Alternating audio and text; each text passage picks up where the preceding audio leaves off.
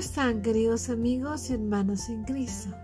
Les saludamos el día de hoy sus amigos y servidores José y Elizabeth Gallegos y estamos muy agradecidos con Dios por este día más que nos da para poder compartir un pasaje más de su libro de Salmos.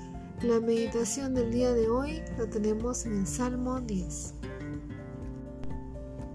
Salmo 10 ¿Por qué estás lejos, oh Jehová, y te escondes en el tiempo de la tribulación? Con arrogancia el malo persigue al pobre, será atrapado en los artificios que ha ideado, porque el malo se jacta del deseo de su alma, bendice al codicioso y desprecia a Jehová. El malo por la altivez de su rostro no busca a Dios, no hay Dios en ninguno de sus pensamientos.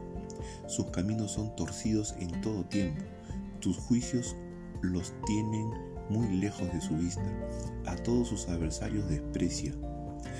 Dice en su corazón, no seré movido jamás, nunca me alcanzará el infortunio.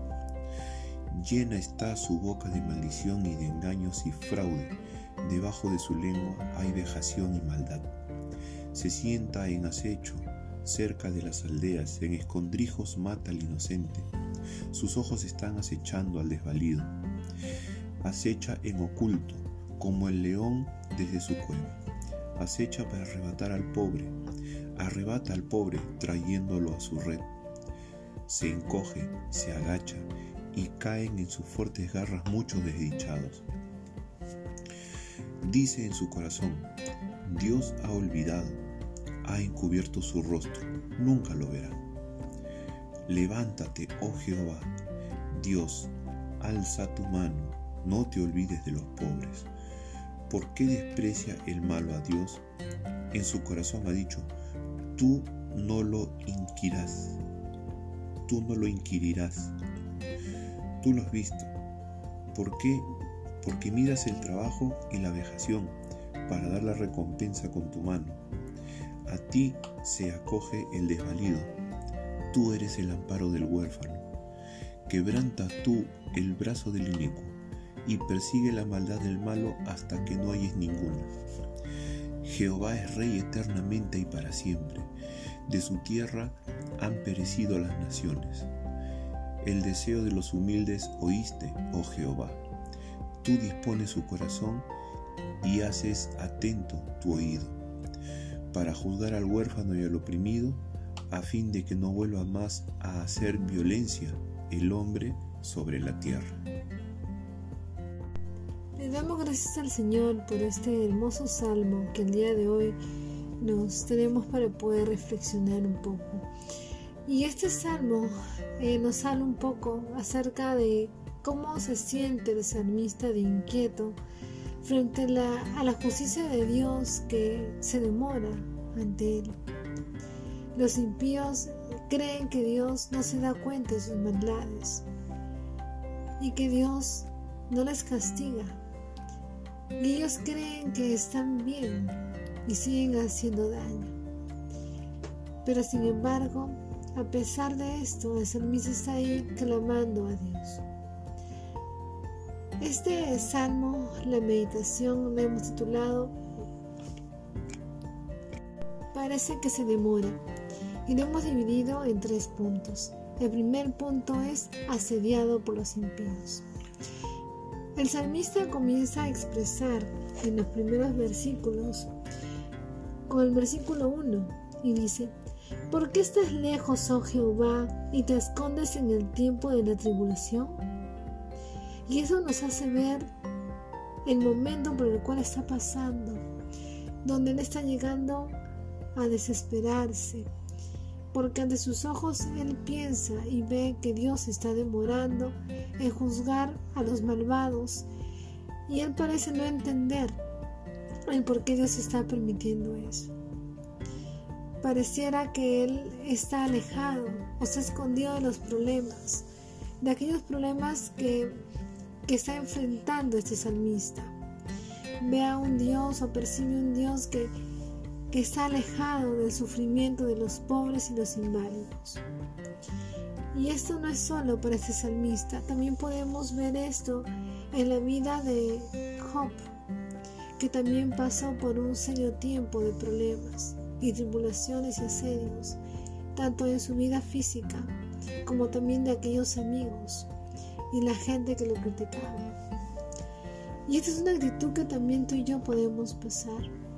Cuando vemos que de repente Dios permite que seamos afligidos de alguna u otra forma y clamamos a Él y sentimos que no nos responde en el momento que queremos. Acá el salmista también habla un poco y describe esta acción de los malvados. ¿no? Dice que ellos son malos, que se jactan, dice, y que sin embargo desprecian a Jehová. Y acá podemos observar la arrogancia que tiene esa persona mala, este impío, que anda persiguiendo al pobre. Se notan las características más notables de ellos, que es la arrogancia y la violencia hacia aquellos que están en necesidad y que sufren. Y acá también él se cuestiona una y otra vez acerca de por qué el Señor no responde a tiempo. Los siguientes versículos dan una serie de características de los seres malvados que acá hablan, los impíos. En el versículo 6, 7, 8 al 10 sigue describiendo a estos justos que persiguen a los inválidos. Para el salmista, nadie que cree en Dios se interesa en los seres humanos podría portarse de esta forma. Esta es una conducta que no está dentro de las cualidades de un creyente, de un hijo de Dios, sino de aquellos que son impíos, que no conocen a Dios y que hacen el mal continuamente. Y acá queríamos preguntarte, ¿cómo te sientes tú cuando clamas a Dios y ves que aún no te responde? ¿Te inquietas también? ¿Te sientes confundido? ¿Llegas a dudar de Dios? El segundo punto es clamando al Señor y va entre los versículos del 12 al 15. Si en la parte anterior hemos visto que un patrón de comportamiento de los malvados, qué es lo que hacen, eh, cómo, cómo se sienten ganadores, cómo extorsionan, cómo oprimen al débil. Y eso es un asedio para cada uno de nosotros. Pero ¿saben qué? Esto también nos enseña algo. Nada está oculto a los ojos de Dios. Y el salmista en esta parte, él apela a esto. Lo largo de todos los salmos vamos a ver que los salmos nos enseñan a cómo orar frente a alguna situación. Y en esta porción el salmista usa un lenguaje fuerte con imperativos. Le pide a Dios que se levante, le pide a Dios que actúe ahora, que no se olvide de su compromiso con los pobres. Porque saben que Dios está esperando a que sus hijos le pidan. Sí, es como un padre cuando sabe que el hijo necesita ayuda pero el hijo tiene que pedirle la ayuda. Y es en ese sentido que en el versículo 14 él levanta su voz y dice, tú lo has visto, ¿por qué miras el trabajo y la vejación para dar la recompensa con tu mano? A ti se acoge el desvalido. Él es consciente que sabe que el Señor está viendo todo y él está pidiendo por favor que se levante. Aquí en este versículo 14 el salmista sabe que Dios ve y él está consciente y seguro de que Dios hará justicia. Dios está consciente de todo lo que ha pasado y toma en serio el clamor del desdichado y del huérfano. Puede que tú y yo, amado amigo y hermano, estemos pasando por una situación difícil en este momento. Pero veamos qué cosa es lo que nos dice el versículo 15 Dice, quebranta tú el brazo del inicuo y persigue la maldad del malo hasta que no hayes ninguna. ¿Saben? Nuestra lucha aquí claramente no es, como dice la palabra de Dios, contra carne ni sangre. Nosotros no oramos contra individuos, sino que estamos orando para que Dios haga justicia. Pero en cuanto a la batalla espiritual, sí pedimos que Dios destruya a los emisarios del diablo, porque nuestra batalla es espiritual, nuestra batalla no es contra la gente. Y a esto apela el salmista. Amado hermano y amigo, si tú y yo en este momento estamos pasando por una situación difícil, complicada, donde muchas cosas están en nuestra contra, donde hay personas que están tramando situaciones en contra de nosotros, yo quiero preguntarte, cuando estás en esta situación, ¿qué es lo primero que haces? ¿Tratas de vengarte? ¿O le dejas a Dios toda la carga para que Él haga justicia?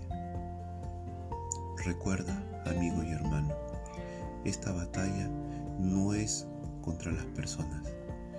Esta batalla es contra el enemigo contra el engañador, contra el que se levanta contra el Señor desde el principio de los tiempos y que es quien está gobernando el mundo en este tiempo.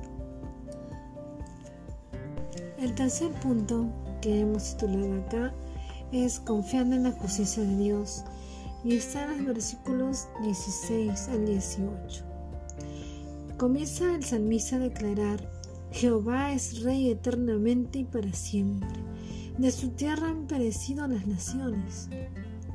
El deseo de los humildes, oíste, oh Jehová, tú dispones su corazón y haces atento tu oído. Y acá podemos ver que de pronto, después de clamar a Dios, Él brota de nuevo una alabanza desde el fondo de su corazón y está basada en la confianza de que Dios es el Rey sobre todo lo que ve puesto que es rey sobre todas las naciones de su palabra. Todo el mundo es su tierra. Y esto nos hace recordar la soberanía y el poderío que tiene el Señor. Inclusive acá también dice, las naciones han desaparecido, han perecido. Pero Dios, sin embargo, queridos amigos, aunque los enemigos de Dios se hayan levantado de décadas en décadas, ellos han sido destruidos pero Dios permanece para siempre. También el salmista dice, ¿no? Acá en la, palabra de Dios, el deseo de los humildes oíste. Dios siempre está atento a las oraciones y al clamor de su pueblo. Él no se tapa los oídos, queridos amigos y. Él está atento a nuestras súplicas, a las tuyas y las mías. Él no es indiferente a tu dolor y a mi dolor. La fe del salmista está creciendo cada día más mientras que recuerda quién es Dios. Y lo mismo sucede cuando tú y yo oramos a Dios y recordamos quién es Él. Jehová es el Rey. Dios es el Rey sobre todas las naciones. Y es de suma importancia que tú y yo, que somos creyentes en Cristo, tengamos presente eso, de que tenemos un Dios que es rey y juez sobre todas las naciones y que era justicia. Y es por eso que el versículo 18 termina. Dice acá, tú dispones su corazón y haces atento tu oído para juzgar al huérfano y al oprimido, a fin que no vuelva más a hacer violencia el hombre de la tierra. Dios es un Dios justo. Él lo toma por inocente al culpable. Entonces acá la pregunta que queríamos hacerte en esta parte de acá es, ¿confías en la justicia de Dios? ¿Crees realmente que tienes un Dios todopoderoso y justo?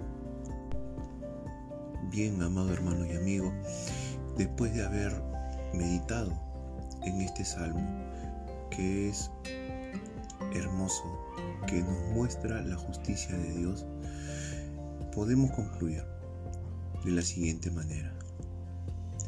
Amado hermano y amigo, tú y yo debemos pedir sabiduría y discernimiento a Dios para identificar la acción de los impíos, clamar a Dios por su justicia y confiar en que Dios, que es juez sobre todas las naciones, hará su justicia.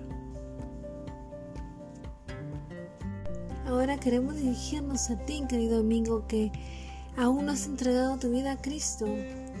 Queremos invitarte a que si tú estás en un camino equivocado, donde la maldad es parte de tu vida y el pecado también, queremos decirte que te arrepientes de tus pecados, que puedas entregar tu vida a Cristo y por medio de la fe en Él puedas reconciliarte con Dios y que Dios pueda obrar en tu vida grandemente.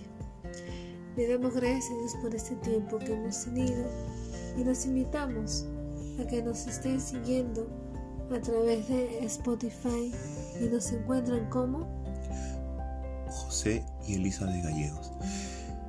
Amados, le damos gracias al Señor por el tiempo que nos ha permitido llegar a ustedes por este medio y nos estamos encontrando en una próxima oportunidad.